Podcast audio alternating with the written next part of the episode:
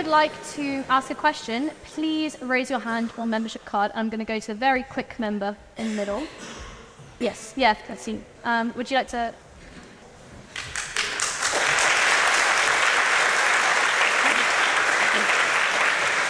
Um, and find sliding fence that way. Face that way. Yes. Okay.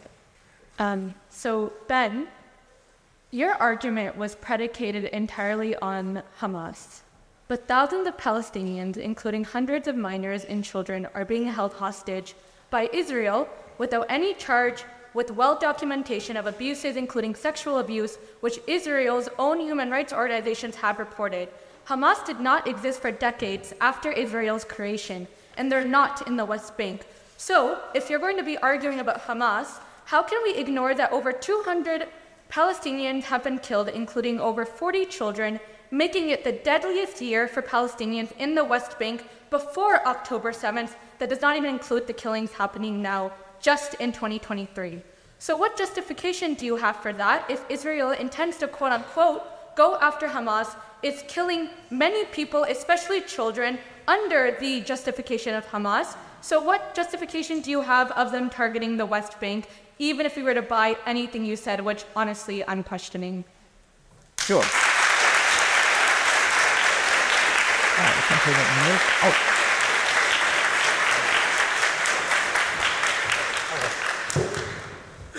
So the casualties that have been incurred in the West Bank are prior to October 7th largely. There have been many since October 7th because there have been many conflagrations between the IDF and Palestinian Authority and Islamic Jihad members in the West Bank. There's significant violence over the course of the early part of this year. There's a, a, breakaway group from the Palestinian Authority. It's called the Lions. The Lions were a small terrorist cell, the Lions Den. They were committing acts of terror in places ranging from Jerusalem to areas of the West Bank. And the IDF was going in and making operational decisions to kill many terrorists in these areas. There are many areas in the West Bank that have been particularly infiltrated by terrorism, that the city of Jenin would be probably the, the example of, of the place that has been most infiltrated by terror groups. It's unfortunate, but Hamas is not the only terror group in the region. Palestinian Islamic Jihad is an excellent example of another terrorist group that has wide presence in the West Bank, more so actually than Hamas. There's a Palestinian Islamic Jihad rocket, obviously, that fell on that Gaza hospital. The entire world then tried to blame on Israel. Okay, I'm allowed to respond, right? So, if your entire argument, once again, is predicated on terror groups, what response do you have about the Great March of Return, which is a very well documented incident where peacefully Palestinian civilians just marched to their own land that they have a right to go and return to, but they were killed, shot at, and murdered in cold blood. What year are we talking about? Which group are we talking about? I need more specificity. I'm talking about the Great March of Return. I know I'm asking for more specificity because I'm unaware of all the details of what you're speaking about. So, the Great March of Return is a well documented instance where many Palestinians, after a tweet by a Palestinian, encouraged other Palestinians to go march peacefully back to their land. Which land is theirs? What are we talking about? Talking about occupied Palestine. Are you talking about in proper Israel? Where are we talking about? Like which areas? We're talking on the uh, we're talking on the borders of Palestine, and we're also talking about their right to return to Palestine. There is no right to return. If you're talking about in Palestine, if you're talking about the land that is inside the 67 borders, there is no right of return to Haifa. There's no right of return to Tel Aviv. There's no right of return to West Jerusalem. So you have to remember that there are many, many, many elders who are older than the state of Israel. You have to remember that Palestine is not a Muslim land. You are equating this to a religious conflict. It's not. When Palestine, before it was occupied, you had Jews, Christians, and Muslims peacefully coexisting. Palestine is not a Muslim homeland. It's a land that existed where many people that are alive to this day are older than the state of Israel. So, are you making the argument that any population of any time, all of their descendants now have a right to go back to the place that their great, great, great, great, great grandfathers went? Not and, great, great, great Okay, grandmothers, grandfathers. Is that the idea that you, you can walk across the lines of any sovereign state and simply claim the place that you said that you had, even though you never established property rights, and say, the Jordanian West Bank, or you abandon this place in Haifa. So your, your, your, claim is that right now people get to walk across the border of a sovereign nation and simply set up shop in Haifa? This is your claim. So if you're okay, so even if we were to buy what you're saying, which is obviously not true, I encourage you to Google about the Great March of Return, which was a peaceful resistance against a wrongful occupation of Palestine. Even if you were to buy what you were can, can you just define wrongful occupation? Which part of Palestine is occupied? I mean, I, I'd like you to answer mine. Terror groups. I gave you an example of peaceful resistance. I'll Yes. give you an example where people were wrongfully shot at, including children, and you still can't answer about why that's justified. So, if you, Or again, you I, keep talking about Hamas and terror groups, and you give examples of other terror groups, even though I give you examples of civilians who marched and were shot at. But even now, a few days ago, you had Palestinian people living in Israel proper, which is occupied Palestine, who are being shot at by farmers on their, in their gardens and in their farms. And those people are being able to get away with shooting them with total impunity. So why is it that that's, that's not true. Many, many of those people have been arrested. They're all currently sitting in Israeli jail. The settler that just shot at a Palestinian Have been arrested. Was not arrested. I encourage you to look into this. I, I did look into this this morning. And as far, and can I please get one answer before you leave? Because this is an interesting conversation. Which part of Israel is occupied Palestine? All of Israel. There we go. There we go. There we go. So what you're calling for is the obliteration of the state of Israel, and all of this is just a cover for that. I appreciate your time.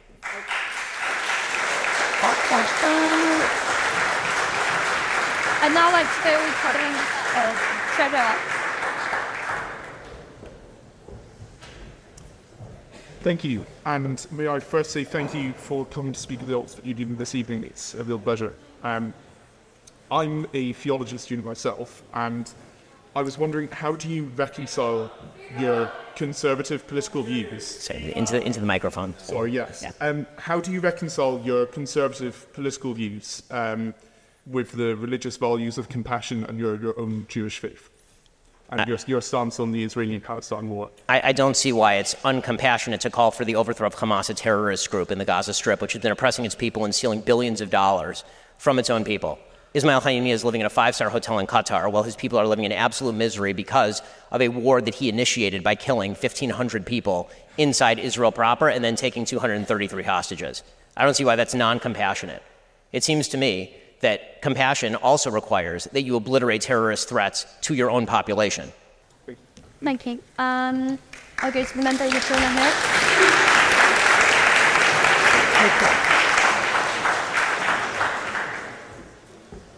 Okay, I'll speak up. I'll try my best. Um, hello, Ben. It's, it's good to see you. I've been watching you since 2015. You started my conservative journey, and um, here we are. Um, I saw, unfortunately, you had to bring some pretty gruesome photos, and uh, I have to say, I hope those photos aren't real, and I have my doubts because recently you posted an AI generated image of a charred infant corpse. No, I didn't. That is a lie. That is untrue. it was not an AI photo. It was not an AI photo. It was distributed by the Israeli government and the Prime Minister of Israel. It was verified by the United States government. That fake community note that said that it was an AI generated photo was, in fact, taken down by Twitter because it was a fake community note. That is unfortunately not an AI generated photo. I wish it were. It was, a, it was a baby obliterated beyond recognition because it had been burned to death. So is it is it the word of the IDF in Israel versus the word of No, actually, no, actually, it's the photo. It, it's it's the actual camera footage taken by GoPro cameras by Hamas terrorists as they invaded Israel proper. I don't have to take Israel's word for it. A lot of this stuff was live streamed. So, to to what extent, as as you're posting to social media, are you willing to make sure the information you're posting is is accurate um, to not exchange the truth for um, giving aid to Israel? I'm certainly doing my damn best. I mean, there's a lot of information flowing around. I'm I'm doing my be- on that one for sure. 100%. It is a lie that that is an AI generated photo. That is not true in any way, shape, or form. And it shows how the, it does show how we live in a very dangerous era where anybody can, I mean, this is happening on a routine basis. You're seeing, for example, some of the pictures, they're, they're horrible pictures coming out from Gaza, and a huge number of those are, of course, absolutely real. You're also seeing people who are repurposing pictures that are taken from Syria and then saying those are happening in Gaza. So, yeah, unfortunately, there is a lot of information that's floating around that is hard to kind of lock down and verify. That picture is 100% real, unfortunately. I sympathize with you because as AI gets more advanced, it becomes increasingly hard to discern information. So I know you bear a lot It's, of it's, and I mean, this is going to be a serious problem as time goes on. Seriously, like the flow of information is going to be more and more uncertain because of that. That I agree with on a general level. Awesome. Thank you for your time. Let's go to the member in the back. Um, Hi. If Israel is justified in killing civilians because of the acts of terror committed by Hamas, why isn't Hamas justified in doing what it did? Because Israel is keeping 13,000 children, it has tried them in military courts. Since the establishment of Israel, 55,000 Palestinian homes have been bulldozed. So, why isn't Hamas justified in doing what it did if we use your logic? Um, well, so I'm going to answer your question, then I'm going to ask you a question if you don't mind. Is that all right? So, the, the, so my answer is that Israel would not be justified in killing Palestinian civilians because of the actions of terrorists. Israel would be justified in attempting to kill terrorists, and civilian casualties are a cost of war. That is just a reality of life. During World War II, there were 70,000 Brits who died during the Blitz bombing, and there were 2 million Germans who died, civilians who died during World War II. And I don't see a lot of monuments in Britain because of the 2 million civilians who died in Germany. The costs of war are brutal, they're terrible. They're horrifying. There's a vast difference in moral scope between deliberately going into a civilian area and murdering everyone you can find and trying to kill a terrorist who is deliberately hiding beneath a civilian area, hiding their rockets in civilian areas, starving their own people. Eh, there is a vast difference. Okay, so let, me now I get to ask my question if you don't mind. So my question is, do you believe that there is a moral difference between Hamas going into, for example, Kfar Aza and murdering entire families, and Israel attempting to target terrorists and accidentally hitting civilians. Israel is effectively doing the same because Gaza is the most densely populated region in the world. There are 15,000 people per square mile. So does Hamas get immunity because the they're there? So Hamas gets immunity. So Israel, you, Israel, has killed 3,500 children in the past three weeks. That's so, more children. That's more children than have died so, in conflicts around the world in each of the last so, four just, years. So just to be clear, your logic is that if you're a terrorist group located in a densely populated community and you hide behind civilians, you're now immune. Where are the children meant to go? So you're immune. Okay. That's Where a violation of the Geneva Conventions, but okay. You're, you're 20, now immune. Your no, logic is that if you're a Hamas terrorist. Sorry, sorry, since 2005, 23 out of every 24 conflict deaths have been Palestinian. I don't see any moral equivalency there. It's clearly unjust what the IDF has been doing to the Palestinians because there's a vast disparity between the number of Palestinians being killed and the number of Israelis. I mean, I would the certainly hope that Israel is, is killing more Hamas This isn't members. a conflict. I've... This isn't a conflict. This is one-sided ethnic okay, cleansing. So, again, I'm just asking you, if based on the numbers, more Germans died than Brits in World War II, did that mean that British, the British were wrong in World War II? Because they did. Many more Germans died than Brits. Based on the numbers, does that mean that Britain was wrong in World War II? Britain wasn't bombing civilian civilians.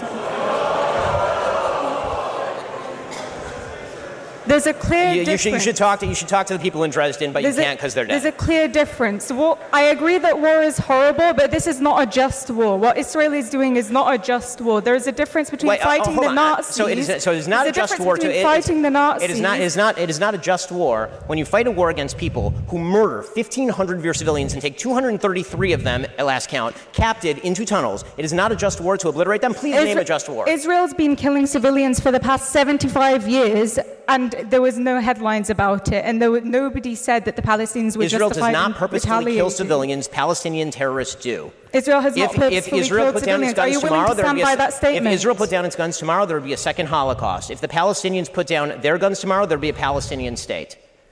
That is the reality. And let me ask there you this. There would not be a Palestinian settlement. I'm going to ask you. I'm going to ask Israel you. Has been I'm going to. I'm going to ask you. The, I'm just going to ask you the last question. The same question I asked her. Which part of Palestine is occupied? The entirety of Palestine. But there we go. I'm not Thank calling you once for again. the destruction of Jews. I appreciate, I appreciate you expressing your full genocidal intent Why? for the Jewish people living between the river Why and the is it genocidal to call for a state that is not apartheid? You can have a state where all citizens have equal rights, Jews and Muslims. Oh, I'm, I'm sure that's going to go that's amazingly not genocidal. under the, uh, under the, same people who are governing the Gaza Strip, where currently Order. zero Jews in live. the time, can we move on to the next uh, question, please? Um, let's go to taking the member in the green jumper.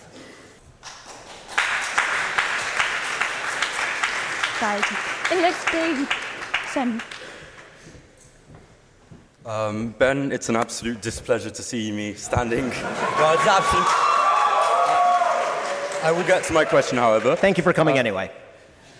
My displeasure. Okay, so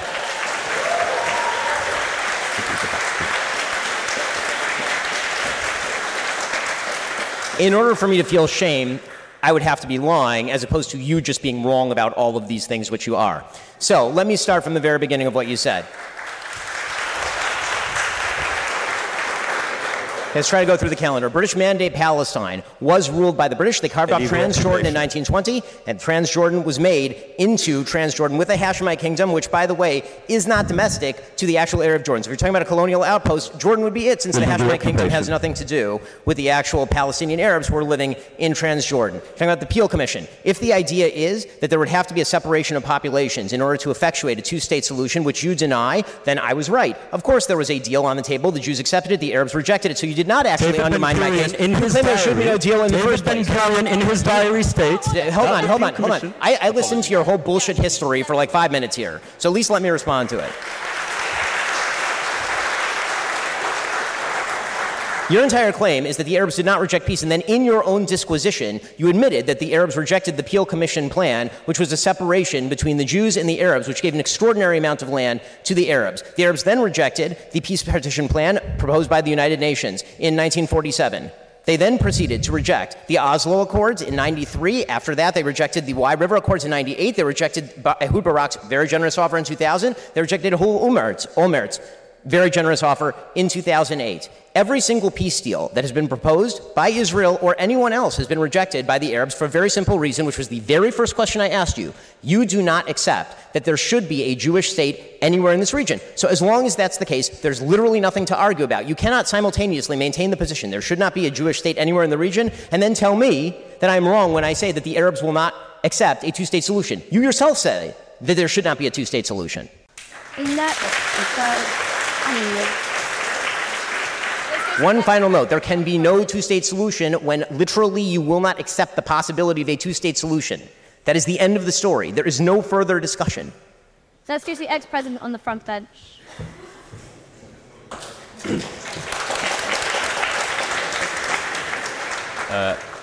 Thank you, Ben. I- I'm not going to ask any questions about um, uh, Israel Palestine, but I wanted to ask something about what you talked, touched on in your opening remarks.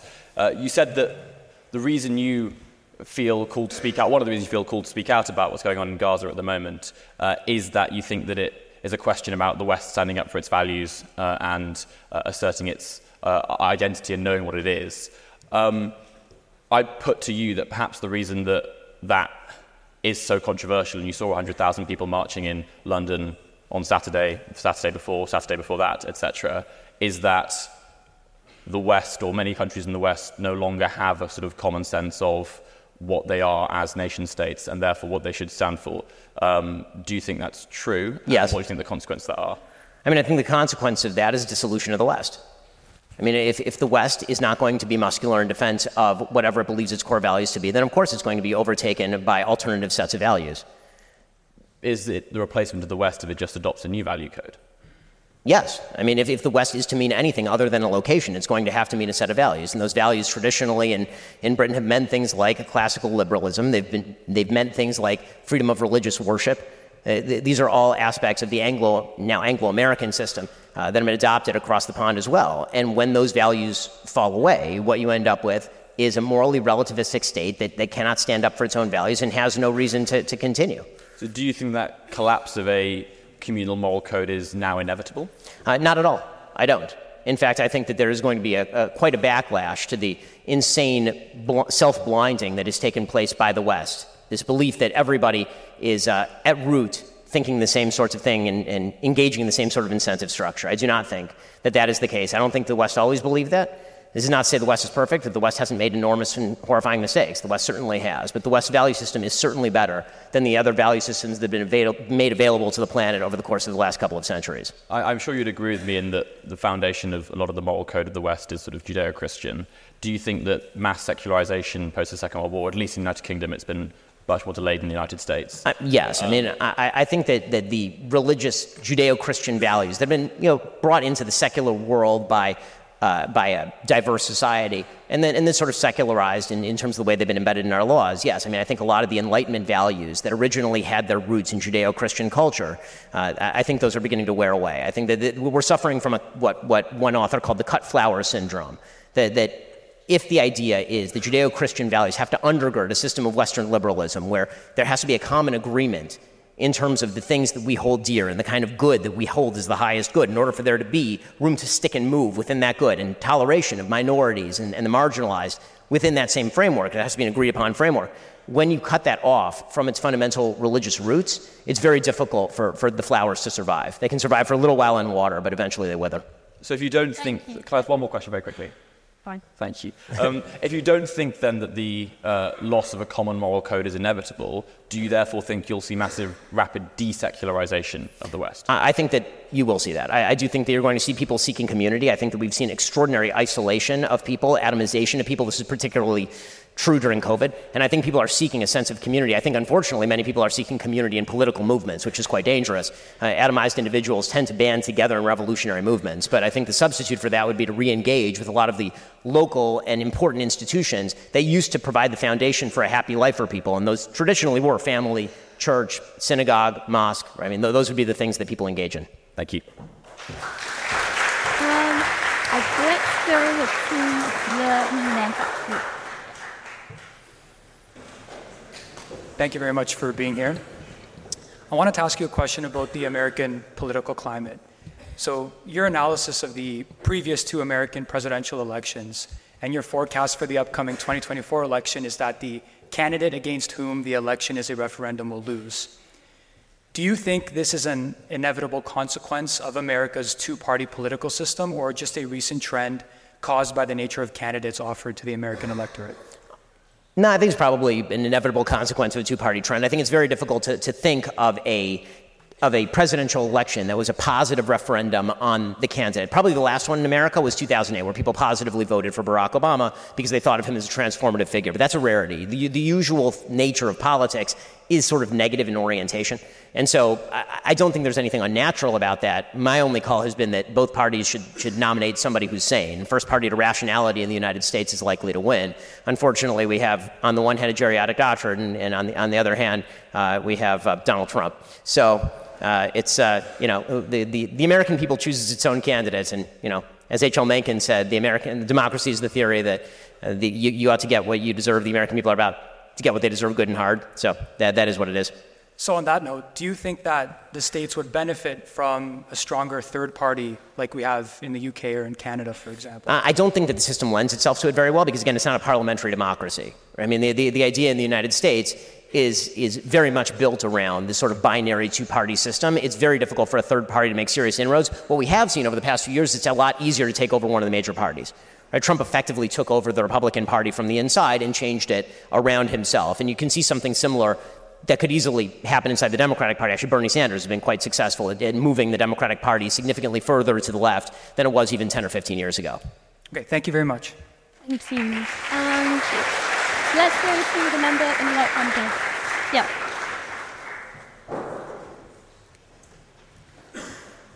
Hi Ben. Um, yeah, I, have also also watched you from uh, 2015, but then like I grew up. Uh, I, I, became a lefty, but um, yeah. So I wanted to ask. Um, so you're one of the more common sense Republicans out there because you're not a complete Trump fanatic, right? I think you support Ron DeSantis. Is that right? In the current primaries, yeah, yeah I'd vote for DeSantis in a primary. Yeah, very good. Um, so yeah, so I was thinking, why do you not? Let's say Trump wins. Why do you not come out and support Biden? Because uh, what are, you, you clearly don't like Biden, right? And, you know, everyone has their own political views. But Trump seems to me to be a fundamentally uh, serious threat to American democracy, which Biden simply isn't. Uh, so Trump, Trump's called for the suspension of the Constitution, and he's facilitated a, an insurrection. Biden's done neither of those things. He's been fairly milquetoast president. So why don't you uh, endorse Biden? So I disagree with some of the premises of the question. So, number one, as far as Donald Trump being a serious danger to democracy, I think in the best of his imaginations, he probably would be in many ways. But this constitutional system is extremely durable. January 6th was not, in fact, a serious threat to American democracy. It was a serious threat to American order. It was not a serious threat to American democracy. There was no point in time on January 6th where there was a real possibility that a military coup had been launched and Donald Trump would retain the presidency after January 6th. It just was not going to happen. So, the institutions of the United States and the legal institutions remain quite strong, and we're able to hem in whatever Donald Trump's peculiar desires are on the one hand. On the other hand, there are different types of threats to democracy. So Joe Biden, for example, has used the power of the executive branch in new and exorbitant ways. Most obviously, for example, when he tried to use OSHA, which is the Occupational Safety Administration, he tried to use that to cram down, for example,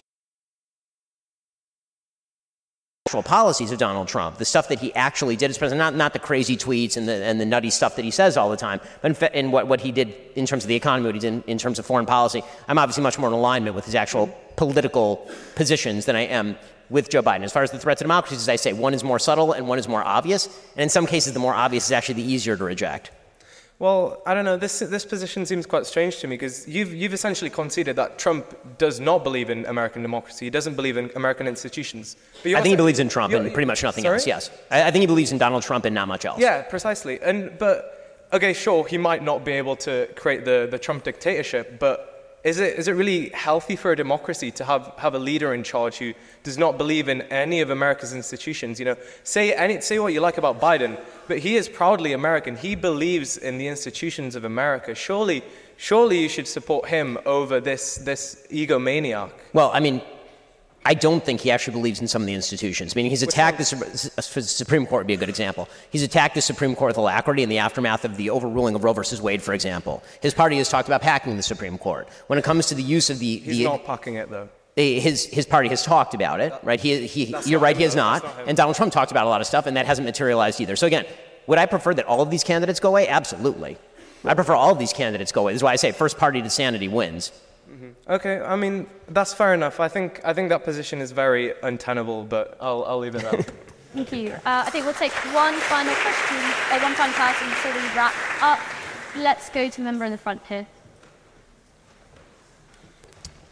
Hi, Ben. Uh, so good to have you. I wanted to go back to the current conflict. And I was wondering, given that obviously there's one side which does have you know, a respect for human rights, as you pointed out, they try to go about their response, Israel tries to go about their response in, a, you know, in the best way possible, um, at least I would argue.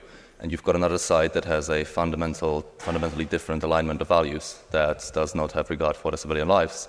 And in purely practical terms, that makes it quite difficult to wage war in, an, well, in a civilized way, as far as you can say that.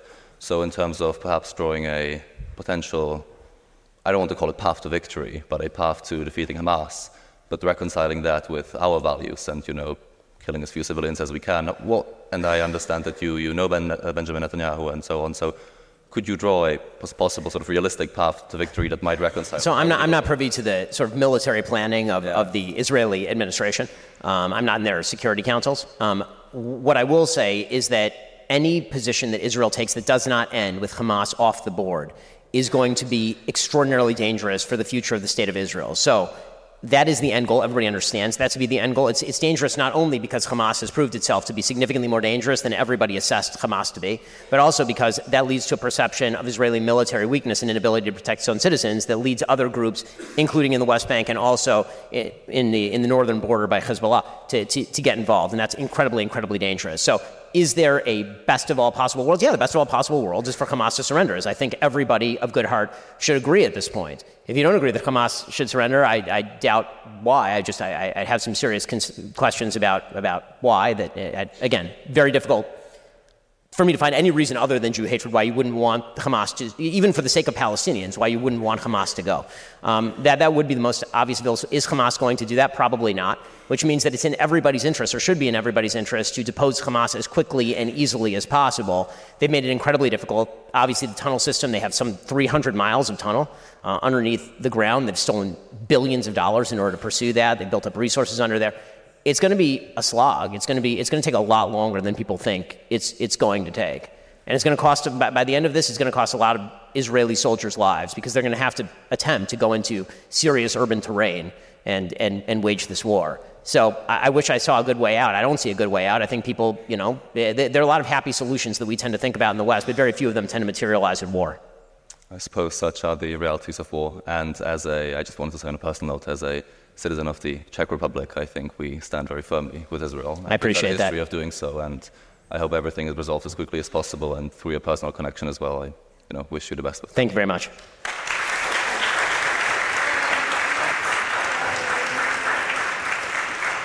Let's go to the elected member of standing committee.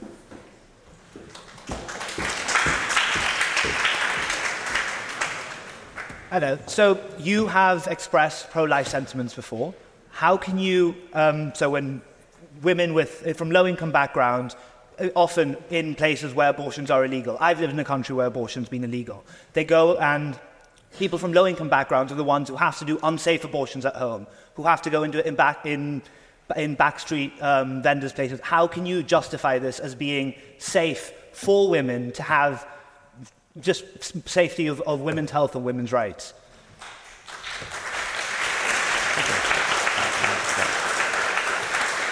The argument in favor of legislation against abortion is to protect the life of the unborn. The ideal would be that people don't violate the law in order to pursue an abortion. If you violate the law in pursuit of an abortion, you're obviously violating the law. I mean, I'm, I'm, not sure what to say about that other than I'm not interested in women dying in back alley abortions because I'm not in favor of abortions. But women are going to have, people have abortions anyway. Abortions happen whether. Not in the same numbers. I mean. Well, uh, in, if it's just high income, uh, high income women do have the opportunity to travel abroad and have abortions, whereas it's particularly low income women who suffer the brunt of having to do at home abortions, and it's unsafe and it results in people dying. Do you really think that it's safe for women's health um, to allow, whereas we can allow it, we can allow it in a safe facility and it can prevent women dying, it can prevent people dying in unsafe abortion places. So, I mean, we're starting from completely different premises and we're trying to reconcile the premises. So, you're starting from the premise that the top priority is that a woman who violates the law to terminate her pregnancy, her safety is the number one priority. My number one priority is protecting the baby that's growing inside of her. So, my answer to rich women are absconding in order to, in order to terminate their unborn child, that, that when women are absconding to do that, if they're rich, my preference would be that hit everybody equally, meaning I don't want anybody getting an abortion, rich or poor. So, the, so as far as you know, the, the second follow-on effect of that, obviously any law is going to have you know, horrible downsides. That's true of literally every law. But the question is when you're making a law with regard to, say, abortion, what are you attempting to prohibit and how many lives are you preserving in the process of doing that? Abortions are going to happen anyway. Uh, well, I mean, I, I, understand that argument, but the fact is that when you make it significantly more difficult to get an abortion, fewer people get abortions. I mean, that's the entire purpose of having a law against abortion. That's why people, presumably, who are pro choice, don't want there to be laws against abortion. Yeah, uh, yeah mostly don't want pe- um, people to have laws against abortion lots of the time so that people can, you know, have them in a safe environment. But, but have them at all is sort of the first part of the sentence, right? Yes, yes, yes. Yeah. Thank you. Thank you. Um, we don't need very long left, so just before we wrap up, I wanted to ask two final questions. Um, one of them is um, you uh, this didn't come up yet in the interview, but you've been quite vocal in your uh, criticisms of the Black Lives Matter movement, stating that all lives matter. Um, but throughout this interview, um, you have not equally defended Palestinian lives, the civilian Palestinian lives, in the way that you have Israeli civilian, Israeli civilian lives. Um, so when it comes to Israel Palestine, do all lives not matter then? So, first off, it's a wild mischaracterization of the position that I've obviously expressed to you. You literally asked me, Do I value Palestinian lives the same way I value Jewish lives? And I said, Yes. I don't believe that the act of evil in targeting a Jewish child is the same as a military attempting to target a terrorist who's hiding behind a baby. So, don't mistake the position, please. When it comes to the, the all lives matter position, of course, I believe that all lives matter. My fundamental disagreement with Black Lives Matter is I don't agree with their premise. Their premise is that black people in the United States are being uniquely targeted by law enforcement for murder. And I don't think that the statistics prove that. I don't think the evidence is there for that. So I, I, I don't agree with the fundamental premise of the Black Lives Matter movement. Not that I don't believe that black lives don't matter. Of course, black lives matter. They matter exactly the same amount as every other human life. But again, there's, there's an, I think, a willful attempt to misinterpret, misinterpret my position on some of these issues. Okay, thank you. And one question that we ask all of our guests um, who come here if you could leave our members with one thing to think about, what would it be? I mean, I think that tonight, the, the thing that I would leave with is the same thing that I came in with, which is that there are certain values that are worth protecting. There are certain values that are worth protecting. And one of those values is the value of understanding, the value of understanding clear moral differentiation, which obviously has been completely obscured I think tonight we've seen some evidence of people obscuring some clear moral differentiation between the targeted burning of babies in their homes in front of their mothers by shoving them in an oven and people attempting to kill terrorists who are themselves putting civilians in harm's way in violation of the rules of war and the Geneva Conventions. And if you're one of the people who's making this sort of moral equivalence, I ask for you to check your own heart. And if you're one of the people who's watching people make this moral equivalence and being convinced by the supposed complexity of the issue, I ask for you to check your brain. Thank you.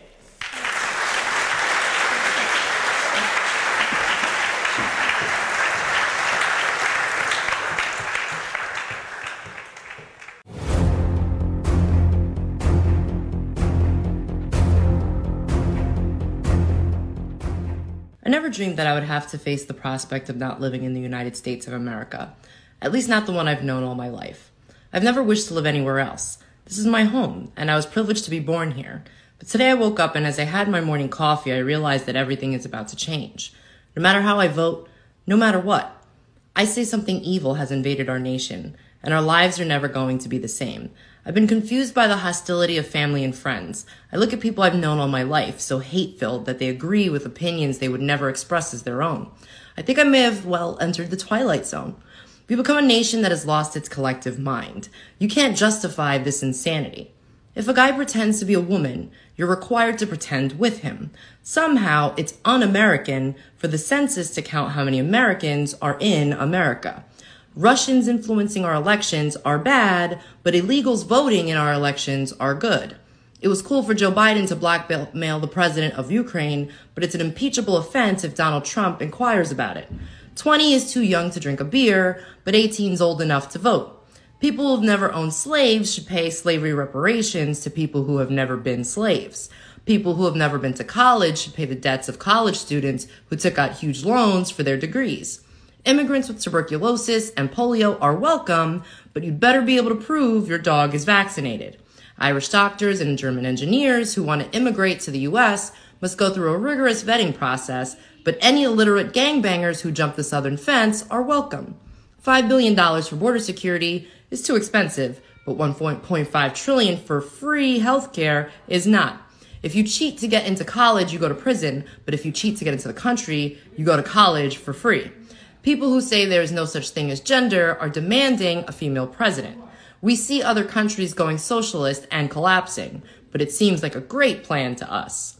Some people are held responsible for things that happened before they were born, and other people are not held responsible for what they're doing right now. Criminals are caught and released to hurt more people, but stopping them is bad because it's a violation of their rights. And pointing out all this hypocrisy somehow makes us racist. Nothing makes sense anymore. No values, no morals, and no civility. People are dying of a Chinese virus, but it's racist to refer to it as Chinese even though it began in China. We're clearly living in an upside down world where right is wrong and wrong is right, where moral is immoral and immoral is moral, where good is evil and evil is good, where killing murderers is wrong but killing unborn babies is a-okay. Wake up America, the great unsinkable ship Titanic America has hit an iceberg is taking on water and is sinking fast. Speak up.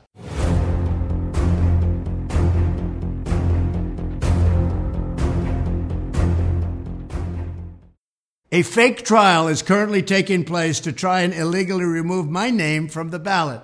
I often say that 2024 will be the most important election in the history of our country. The reason for that and that statement is that our country is being destroyed by people who have no idea what they're doing, or even worse, they may very well have an idea. They may hate our country and they may want to see it destroyed. But it may also be the last election we ever have. If this election doesn't work, if this election is rigged and stolen, if bad things happen, our country will not survive.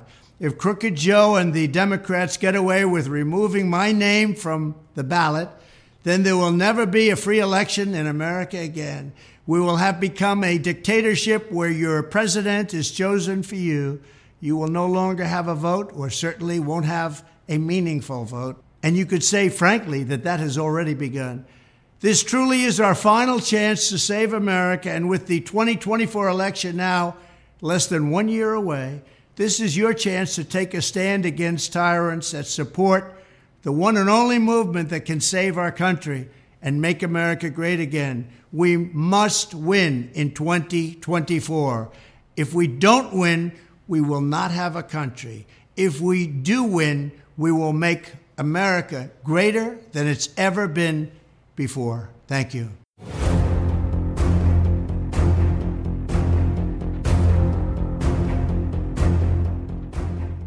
This is the final battle.